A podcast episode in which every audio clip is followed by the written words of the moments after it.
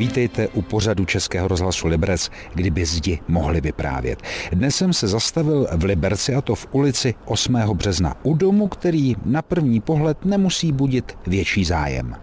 My stojíme naproti domu v ulici 8. března s Petrem Freiwilligem z Národního památkového ústavu a koukáme na dům, který není úplně v nejlepším stavu. Jedná se o dům postavený v roce 1791 jako nejvýstavnější, nejluxusnější palác obchodní v tehdejší nově vzniklé čtvrti Kristiáno u Libereckého zámku. Nenadarmo stojí na ulici 8. března, která se dříve jmenovala Panská. Panská proto, protože směřuje osově přímo na vstup do zámku. Bohužel už dlouhá léta její stav jako v podstatě výpadovky a stav těch objektů, zejména na pravé straně, je takový, že by asi nikdo úplně na spíš bychom tady ten luxus dávný a tu slávu tušili, než bychom ji tady na první pohled viděli. Nicméně okem, pohledem druhým, tak již vidíme, že ty fasády jsou velice zdobné, eh, velice kvalitně řemeslně provedené a v podstatě celá ta ulice je komponovaná přísně symetricky, když se tady nacházela Lipová alej, a v podstatě ty klasicistní domy, protože klasicismus je ten styl, ve kterém je postaven tento objekt, stejně jako celá čtvrť Kristiánov, tak, je, tak se původně nacházely i na druhé straně. Tady potom ale v druhé polovině 19. století a ve 20. letech je nahradila mladší zástavba. Když se podívám na ten dům, tak samozřejmě, jak se zmiňoval, on má poměrně zdobné prvky. A úplně nahoře, jestli dobře koukám přes to sluníčko, co svítí do očí, je sedící žena se štítem, přilbou a okolo jsou dětské figury, možná andělíci. Má to nějaký alegorický význam, je tam špatně vidět. Pokud poslouchá nějaký e, frekventant kurzu dějin umění, tak již nám naskočí podle vašeho perfektního popisu, e, že se jedná o bohyni vítězství Palas Aténu a také nejenom vítězství, ale také obránkyni, proto ten štít eh, věd a umění. V období právě konce 18. a začátku 19. století, tak právě tyto alegorie byly velmi časté, velmi oblíbené eh, v měšťanském prostředí i v prostředí šlechty, takže to zcela zapadá do doby výstavby tohoto domu. Jeho autorem je Johann Josef Kunce, člen velmi významné stavitelské, stavitelského rodu, který eh, působil na klamgalasovských panstvích a mimo jiné je třeba autorem kostela nalezení svatého kříže na Malém náměstí v Liberci.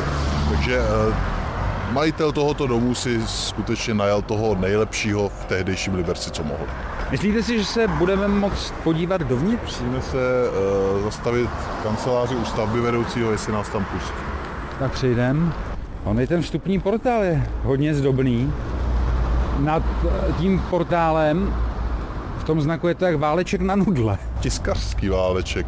A je tam litera S, což odvozuje na další z majitelů tohoto domu, který, jak už jsem říkal, je, jeho dějiny jsou pro Liberec velmi zajímavé a signifikantní. A to byl Heinrich Stiepl, majitel zdejší eh, proslulé tiskárny eh, Gebrieder Stiepl, vydávající neméně proslulý nejvýznamnější německý deník v Čechách Reichenberger Zeitung od roku 1860 a právě ten postupně skoupil všechny objekty na této straně ulice a po roce 1948 potom vlastně z uh, majetku Štíplů vznikly severočeské tiskárny a tiskárny, které zde působily až do 90. let, tak jak je známe dneska. Ale to je až pokračování toho příběhu po rodině Bergerů. Rodině Bergerů se budeme věnovat za okamžik. Petr Freiwillig z Národního památkového ústavu mě v pořadu, kdyby zdi mohli vyprávět, seznamuje s takzvaným Bergerovým domem v Liberecké ulici 8. března. A zatím jsme mluvili o významné rodině Štiplů. Domu se ale říká Bergerův a já bych rád vysvětlení. Dům je zpět se jménem Johana Georga Bergera. Jehož jméno není až tak známé jako třeba jméno Líbigů, ale přitom on byl tím prvním skutečným velkoprůmyslníkem eh, v Liberci a jedním z nejvýznamnějších průmyslníků rakouské monarchii, ale o 50 let dříve, než jsem vůbec Líbig přišel. Mimochodem, jeho jméno je z Líbigy spjato tím, že Líbigův palác, který stojí nedaleko odsud, tak původně byl domem France Römelda, který byl teprve Líbigy v 70. letech 19. století přebudován do té dnešní podoby. A Franz Remelt byl nejenom Bergerův společník ve firmě, ale také jeho zeď. No a za zeď bychom se mohli podívat. Ale krásný klemby a to schodiště stojí jako za vidění. Co tady všechno bylo?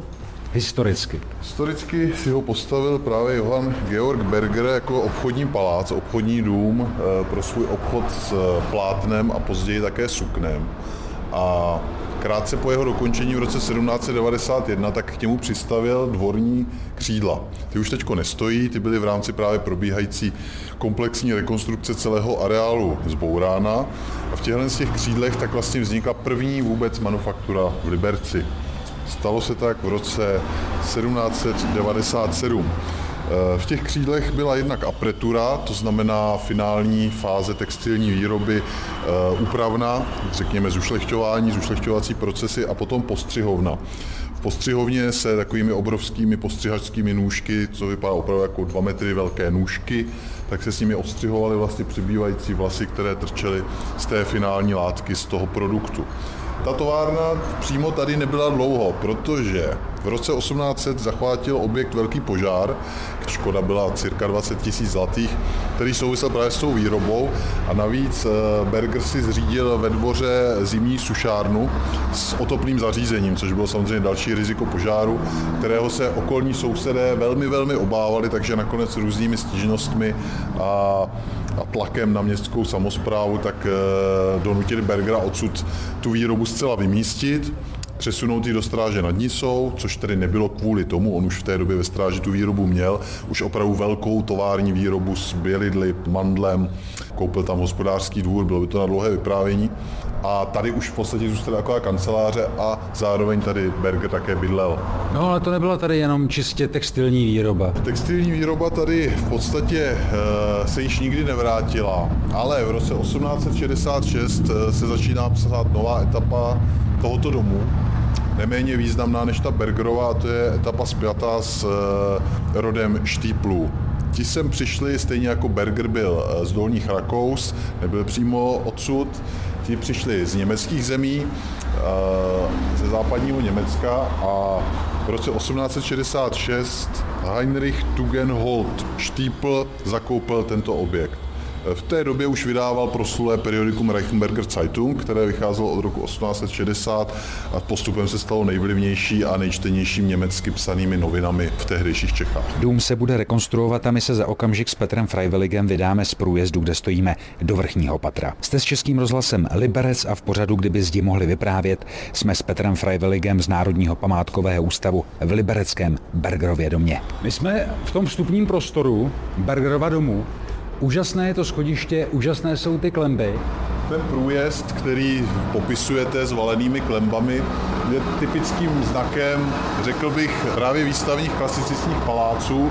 Velmi podobné řešení bychom našli na stavební průmyslovce na Sokolovském náměstí, což je jenom o dva roky vlastně mladší stavba opět eh, stavitelského rodu Kunceu, kterou, i když se na ní podíváte na to hlavní průčelí toho takzvaného Appletova domu, Appletova paláce, samozřejmě to byl opět soukeník a bohatý obchodník eh, se suknem, tak vidíte, že ta kompozice toho průčelí je téměř stejná s tím rozdílem, že ten Appletův dům je opatro vyšší, ten, co stojí na Sokolovském náměstí.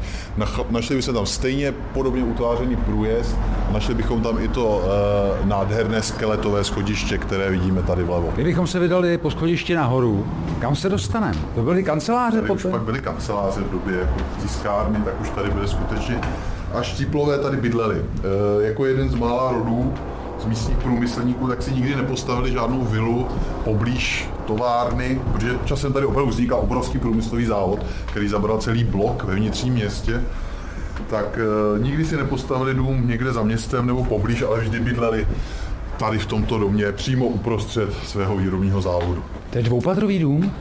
E, ne. Jo. Jo. No, to může bylo. Tady si to máte starý ještě trámy. Hmm. A tady původní, tam už jsou nový. Hmm. No, ty, který byly trouchněný, se museli vyměnit. Tady jsou pěkný, pane. Redaktor, je to schodiště, no to je fakt. To schodiště je nádherné. Jinak teda mimochodem, kdybyste se nějak děsel, co se tady děje, neděje, tak to není kulturní památka. Takže. No, ono je to teď tady zabezpečené, aby se to dál nechátralo. Oni se postupně ty objekty teď budou, teď se dělá ten vedle a postupem se ta stavební činnost přesune sem a Bude se to renovovat. Se bude renovovat. Jenom se chci zeptat, když se podívám na ten strop, tam se samozřejmě teď loupe omítka, a je tam ten štuk po krajích toto rámování. Byla tady někdy nějaká historicky třeba výmalba? Eh, Výmalba tady z největší pravděpodobností byla, protože v době stavby tohoto objektu a i v 19. století, tak eh, stěny v- bývají obzvlášť takovýchhle luxusních interiérech té doby barevnější, než třeba dneska myslíme. Je to podobný příklad jako se starou antikou, kdy my vnímáme ty sochy a ty chrámy jako bílé a světlé, ale oni ve skutečnosti byly velmi pestrobarevné, ty sloupy, všechny ty sochy se také malovaly.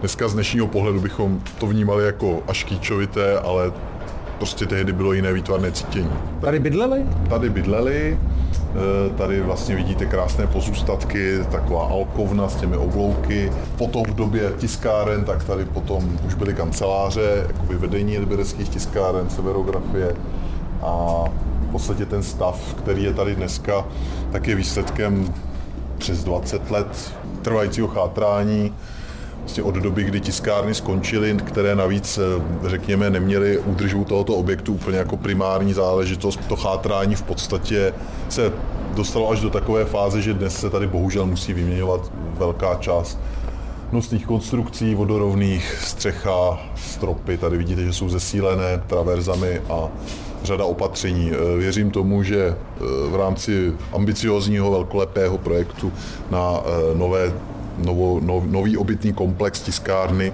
do kterého bude tento dům stejně jako ostatní klasicistní domy začleněny, tak eh, tomu to objektu vnechne ten nový život, který by si velice zasloužil. Protože, jak už jsem říkal, pro Liberec osud Bergera, osud potom i Štíplu je velice zajímavý a, a velmi významný pro jeho dějiny. A to je konec. Příště navštívíme opravdu unikátní stavbu, která stojí na místě bývalé jedové chýše. Máte týden na přemýšlení. Naslyšenou se těší Tomáš Mařas. Český rozhlas Liberec, rádio vašeho kraje.